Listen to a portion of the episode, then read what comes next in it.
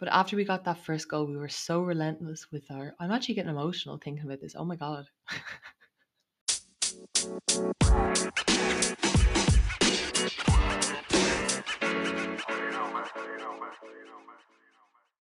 Well, it was a very turbulent 92 minutes of football that we endured on Sunday evening. It was all turned around very swiftly in a rather miraculous fashion in the space of about two minutes. It's never really a dull moment supporting this team, is it? Welcome back to Ladies in Red, an Arsenal women's podcast. And obviously, today we're going to be focusing on that electric game that took place last weekend on match day three of the WSL. As I mentioned last episode, if you didn't listen, don't worry, I'm going to go over it again now. We were going up against Aston Villa, a team who have also struggled to get going this season, really. They've definitely underperformed, I think, in terms of what we would have expected from them. They failed to pick up a single point from their opening two games in the WSL. Of course, Arsenal haven't fared much better. We've only managed to secure one point out of a possible six. So it was definitely a game you know, both teams were going into it looking for some saving grace to a rocky start uh, to the to the opening of their season. The game was held at the Emirates, and yeah, I think it's fair to say that Arsenal were favourite going into it. Let's have a quick look at the team. So last week, the big question was who would be starting in goal, and yeah, after a rather underwhelming performance against United, including a pretty big mistake, which did cost us a goal. Sabrina D'Angelo started on the bench with Manuela Zinsberger, our number one, returning between the posts. So we kept the back three shape that I'm not really a fan of. Uh, we're going to talk a bit more about formation as this goes on. But yeah, we stick with that back three, back five if you include the wing backs. Um, Wubben-Moy, Ilestedt, and Catley were our defensive trio. Maritz on the right, Katie McCabe on the left as wingbacks. Um, in midfield, we had Kim Little and Wälti. Who else? Solid, solid. And then our front three, we had Maanum playing on the right, Caitlin Foord on the left, and Alessia Russo. Uh, in that number nine role. Some big changes, obviously, from that shake-up that we had against Manchester United. I thought some of the players were pretty unfairly overlooked, I have to say, purely based on form. If we think about Pelova, Lacasse, I really think both those players have made a very valid case for them both to be starters in an underperforming team so far this season. Uh, I was quite surprised to see them there, but I think the main focus on this team this week was, of course, the name returning on the bench, Beth Mead. After 330 days on the sidelines, having picked up an ACL injury playing against United last season, the England international was back in the matchday squad and ready to take on the world. It really felt like it was going to be her day to step back on the pitch. There was some mumbles that she gets some game time. I think I think people were expecting her to come on had we have gone ahead. No spoilers, had we have gone ahead. Um, which obviously wasn't the case until the last minute, but we did get to see a very eagerly awaited cameo from her. Um, notable players for Villa. I want, I'm not going to go through their whole team, but obviously we had Golden Boot winner Rachel Daly, who bet Manchester City's Bunny Shaw last season by one goal. That goal came in the last game of the season versus Arsenal. Crazy story, crazy story. Rachel Daly had actually up until this point played at right back. She was in the England Euro 2020 21. Can't remember now, 2021 that seems right. Euro 21 squad as a right back, went to Villa, and Carla Ward transformed her into an absolutely goal scoring machine. Who'd have thought it? Anyway, uh, clearly it was the, the right decision.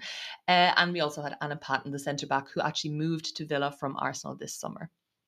So the game definitely started well. Arsenal definitely looked the side with more confidence, I felt, in the opening few minutes. It was by no means a packed Emirates Stadium, but there was definitely a very decent turnout um, you know, in a stadium where the girls have really struggled as of late. I don't think I need to go into too much detail about that. Despite a very solid start, the cracks in the foundations appeared yet again, this time from a corner kick in the 25th minute. There was a bit of hustle and bustle in the box, but somehow Maz Pacheco was completely under the radar. She went completely unmarked by anyone, heading the ball into the back of the net past Zinsberger and McCabe, whose feet were both firmly planted on the line. It was a really frustrating goal to concede, but it is unfortunately the story of late. It looked like we were using some sort of zonal marking, meaning the Villa players had a decent chance to run onto the ball. Ilestedt attempted to head the ball out, but missed completely, and really, Pacheco had very, very little to do. Second half, to be honest, was a fairly boring affair. Typical Arsenal as of late, dominating but lacking in the final third we definitely had better chances. Russo, um, off the top of my head, Russo had a pretty good one that came off the post, but the game changed in extra time. 12 minutes seemed to be a lot, really. I mean, I can kind of understand Carla Ward's complaints, but anyway, 12 minutes we had. uh, seemed there was a few injuries and subs, but nevertheless, we didn't need all that time to score. In the 92nd minute, from a superb, superb bit of play from super sub Pelova, she showed amazing strength to win the ball back in the middle of the pitch. Foord picked it up, carried play up to the edge of the box where she was supported by Pelova, who held the ball up really, really, really well, picking the perfect pass for Katie McCabe to run onto and fire into the roof of the net from a very tight angle. Credit where credit's due. Make no mistakes about it. Pelova made that goal happen. I've been so impressed with her this season. I, again, I, I really can't understand why she's not one of the first names on on the the team sheet every week as a starter. Nevertheless, her composure on the ball, her ability on the ball, that's just the problem when you have so much squad depth. Something Arsenal of last season would have only dreamed of having, but it's really great to see her. She seems like she's coming into her own for sure. And of course, what can we say about that finish? Eh? Katie McCabe, she only scores bangers. She only scores bangers. I have nothing more to say. It was an amazing goal, really got the crowd going, but it was clear that there was a hunger and drive to keep going, that that one point that her equalizer got was not enough. Straight from the restart, we looked so hungry and ready for more. Almost immediately from the restart, Blackstenius made an absolutely super run, but her shot, which glided straight past the keeper, couldn't find the back of the net and came off the post instead. It really didn't seem like a question of if, rather when. When were we going to get that winner? Well, we didn't have to wait long at all, did we? In our hour of need, in our hour of desperation, there she was. The woman who'd waited over 300 days to play football again, who'd been crowned player of the tournament and Golden Boot winner in the 2021 Euros, who came second to only Alexia Putellas in last year's Ballon d'Or. Beth Mead, the hero we needed. I'm so sorry I had to do it. I'm so, so sorry. I know, I know we were absolutely relentless, relentless from that moment we got our equalizer. And like I said, it didn't take long.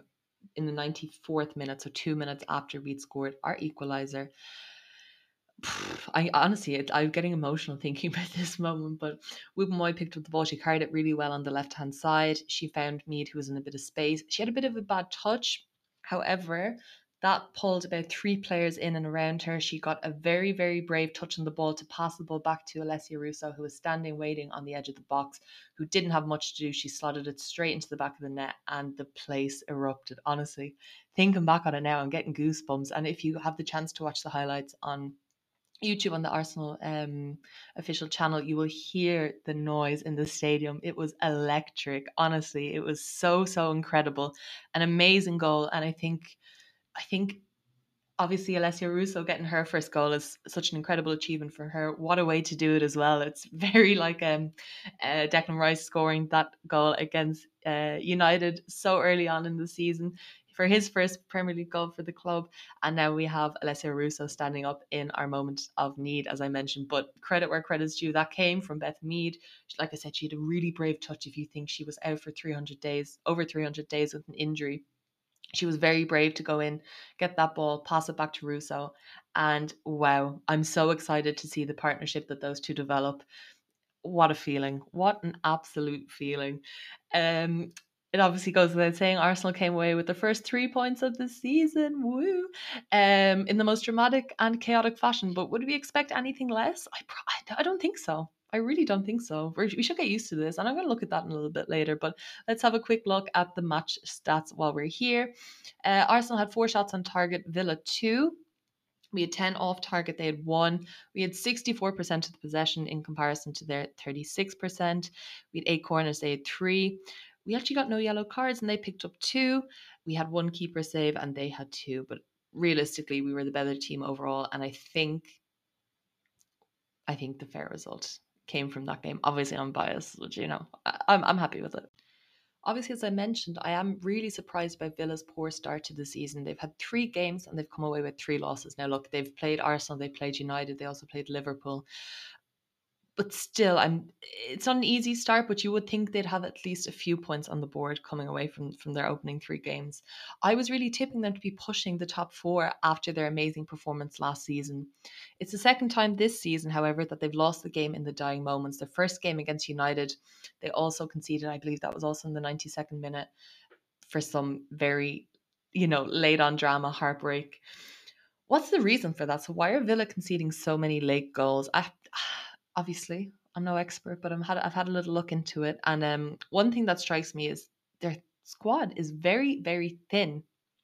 Uh, towards the end of the game, the players looked tired. They defended well all game. I think credit where credit's due, but they'd soaked up so much pressure in those first 90, 92 minutes, whatever it was, um, that the players that were on the pitch looked really, really tired. In terms of their bench, look, they have a few injuries, suspensions. Kenza Dali came back from uh, the World Cup. She was playing with France with an injury. Kirsty Hanson received a red card in their opening game versus United, so she faced suspension. Um, but they only had six players on their bench, and of those six players, five were outfield players who were all brought on during the game. One player, of course, that is worth a mention here is Jordan Nobbs, an Arsenal legend who left last Christmas to hopefully get a bit more game time um, she started game on bench. She did come on though, however. Yeah, she came on, I think that was in the 70 something minute. But what also um, is worth noting here is the quick succession of substitutions that were made from the 87th minute to the 90th. So four other subs were made in that time. Very, very quick succession maybe a bit of a rash decision, I'm not sure, but it definitely meant that Villa lost a bit of shape and they lost a bit of that structure that they had all game that they were defending so well with. Now, talking about losing shape, I cannot, with a good conscience, move on from this game without mentioning the formation that we ended with. As I mentioned, we started with the 3 5 3. We essentially finished the game with a 2 1 7 formation. And no, I really have not been able to stop thinking about this. Like I haven't. I just cannot stop thinking about this. I'm gonna go through the subs that we made in the 30 uh, sorry, the 63rd minute. Frida Maanum came off for Lacasse. 64th, we saw the introduction of Pelova for Ilestedt, so midfielder for a defender. Uh, Lia Wälti came off, so our holding midfielder in the 76th minute for Blackstenius, a striker. And in the 88th minute, Noëlle Maritz, who started in that wing back right position in the right wing back position came off for Beth Mead. Look, was it chaotic? Absolutely. Of course it was. Um, but that attacking pressure that we brought in those dying minutes is essentially what led to the two goals. There was attacks coming from every angle. It was really, really, really good pressure from Arsenal. I was happy with it. And I think a few people have mentioned that the three at the back formation isn't really working. And I tend to agree because it tends to limit us in terms of what we do going forward. And now I'm not saying that we should be playing every game with seven in attack. No, absolutely not.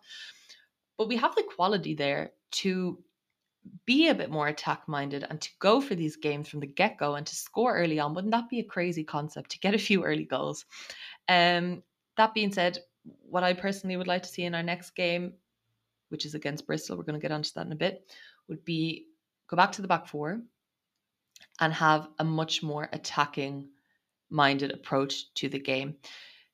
Also, I just want to mention the roars as Beth Mead stepped back on the pitch and the unraveled Villa defense. It led to the last two minutes of nothing but hope, belief, and there was such an energy in the stadium. It really, really feels as though the Arsenal women are making the Emirates their home, and it is so so incredible to see. And when you have that atmosphere around you, how can you not be inspired to go and score and have those big match winning moments? Yeah, so we looked at why Villa are conceding so many last minute goals. But another question that really is bothering me, not bothering, but it's, it's playing on my mind, is why are Arsenal, not just the women, the men also, why are we scoring so many goals in added time? What is this? I would like to call it the Reiss Nelson effect. I feel like uh, since he scored that winner against uh, Bournemouth last season, it's just become a a, a trend. It's become something that we've become accustomed to. So I did a little bit of Googling, not too much, but a little bit. And I found this very interesting uh, post from George Cummins for the BBC Sports that was released in September 2023. In six matches this calendar year, Arsenal have scored in the 90th minute to win or salvage a point. It cannot be a coincidence. The Gunners have a habit of scoring last minute goals. And FYI, this is just about the men's team. In 2023 alone, Arsenal have done this twice to Manchester United, once to Bournemouth, scoring two late goals at Villa Park, salvaged a draw at home to Southampton, and Trossard scored a very, very late equaliser against Man City in the Community Shield, which obviously we went on to win uh, on penalties. Now, it's not just the men's team. If we think back to those early Champions League games that we played this season, gone, you know, RIP Champions League hopes for Arsenal this season. Um, we also had some very late equalisers there, or winners, even Blackstenius, um, obviously Big Jen Beattie up top. Who else? But think back to last weekend, we had Chloe Lacasse scoring in the 93rd minute, an equaliser against Manchester United. And this week we had Katie McCabe and Alessia Russo firing in the 92nd and 94th minute, respectively. Um, George Cummins goes on to say there is a pulsating energy running through the Emirates Stadium at the moment, and the players and coaching staff have a never ending belief that they can score very late, particularly at home, which is what we saw here again. If these late goals continue, it could play a huge factor in the fight for the title. Oh, well, George, you have that right. I hope they continue, but I, I just don't understand. I feel as though we play such a conservative way, I guess, in the first opening minutes. I mean, we've seen that particularly from the women. It's not so much the men, but the women in particular this season. It feels as though everything's very, very cagey in the opening, in the first half. You know what I mean? And then we become a bit braver as the game goes on, and we go for that more attacking formation. We bring on those substitutes. I'm look. I'm not a fan of this three at the back. I think it actually limits us in terms of our attacking threat, which we have in abundance. I'm sorry, we have so much attacking threat now. Players coming back from injury, Beth Mead, which we saw this weekend, for example, we strengthened an awful lot in terms of our summer signings this summer. And I really, really, really am just struggling to understand why we're going with that back three because defensively we still look weak. I mean, I think it's all the rotation, it's the lack of consistency. But once we get that sorted, I think going forward we'll be able to build on that as well. And we've just looked so limited for ideas at points of certain games. And I don't know, I, I'm obviously happy to win the game, however, we can win it. But I just wish we had a bit more of that, I suppose, spontaneity, that that creative spark. Also, I wish the managers, in this case, we're speaking about Jonas Eidevall, I wish he was a bit more attack minded when we go into games. And that's why I think this weekend against against um Bristol, which we're going to get onto, we are going to see, hopefully, I really, really hope, a bit more of an attacking minded team as our starting 11. So let's just have a very quick look at the rest of match day three results from the WSL this weekend. Chelsea faced West Ham on the Saturday night. They came away 2 0 winners in that. Manchester United faced Leicester City at home, and that ended in a 1 1 draw. Leicester City are on and staggering run of form. I have to, it has to be said at the moment. Um, absolutely crazy. I don't think anyone would have started such a strong opening few games from them. And you know, you can say they played easy games, but they came up against United. United were at home, and they came away with the point. Obviously, United had a difficult week. This game was sandwiched between uh, their Champions League qualifiers, which we're going to have a look at also in a bit. I feel like I'm saying that all. I have a plan. Trust me, I have a plan. Um, nevertheless, credit where credit's due. Leicester City came away with a very big point there. And yeah, whatever they're doing, they're doing very, very well. Biggest result from this weekend was Man City, who faced Bristol uh, City. City squared. Um, they won that game very comfortably 5 0. Probably the most convincing win that we've seen this season so far.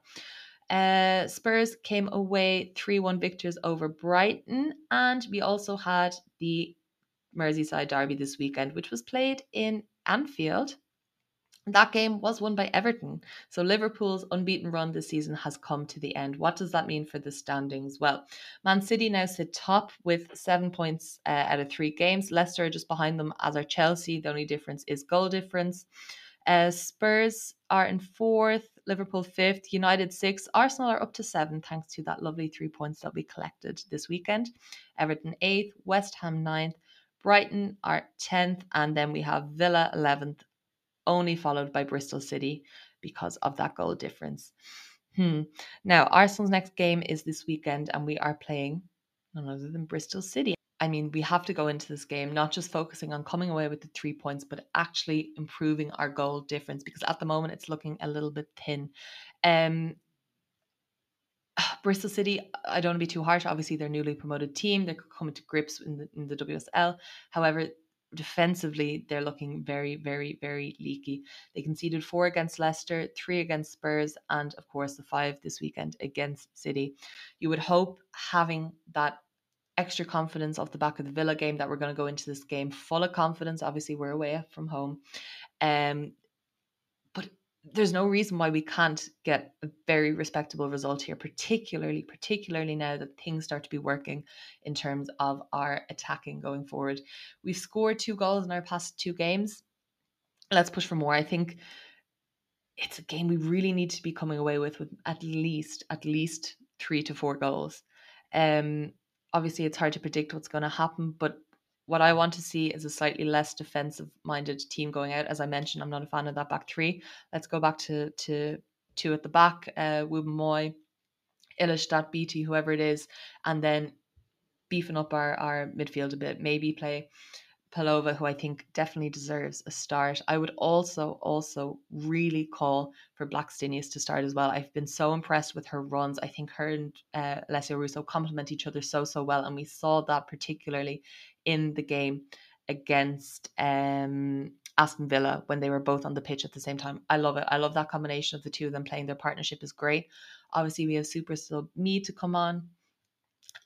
It's it's a tough one. It's a tough one, but I think with the right people, players who are in form as well, not just picking players off merit, but players who are in form, like Cassayat having the team, um, it's a game we really need to win convincingly, in my opinion.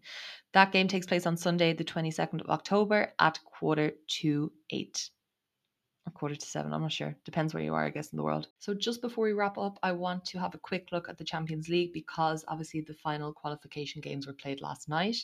Um, two pretty, maybe not shock results, but two results worth mentioning here for sure. Uh, Paris Saint Germain they qualified ahead of Manchester United on aggregate. That game was four two.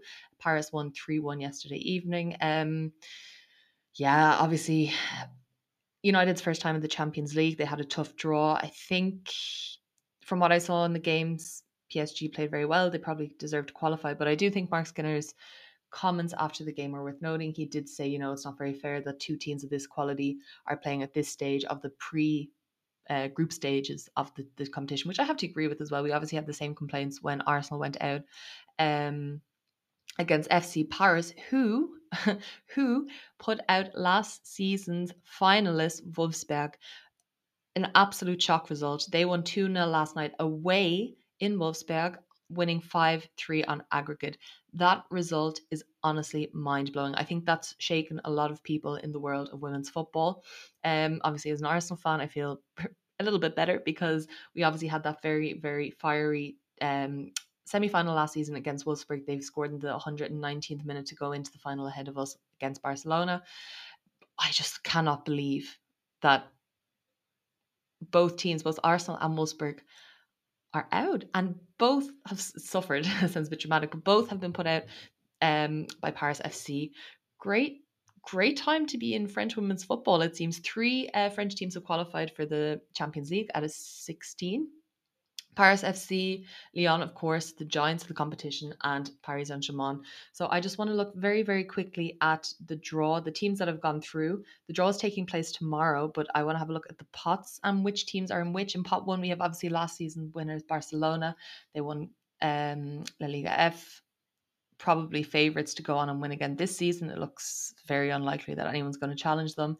Chelsea, Bayern Munich, and Lyon finish up that pot in pot two. PSG, Real Madrid, Rosengård and Slavia Praha, the Prague team. I'm so sorry, didn't work on the pronunciation before it came on. Pot three, Benfica, Häcken, Roman, and St. Pölten. In pot four, then finishing up, we have Ajax, Brann, Eintracht Frankfurt, and FC, Paris FC, excuse me. So they're the teams that have qualified. I don't think looking at first glance that they're the teams we all expected to be there. I think um, yeah, Wolfsburg are a massive miss. Arsenal, obviously, as well. Like I said, that semi final last year was electric.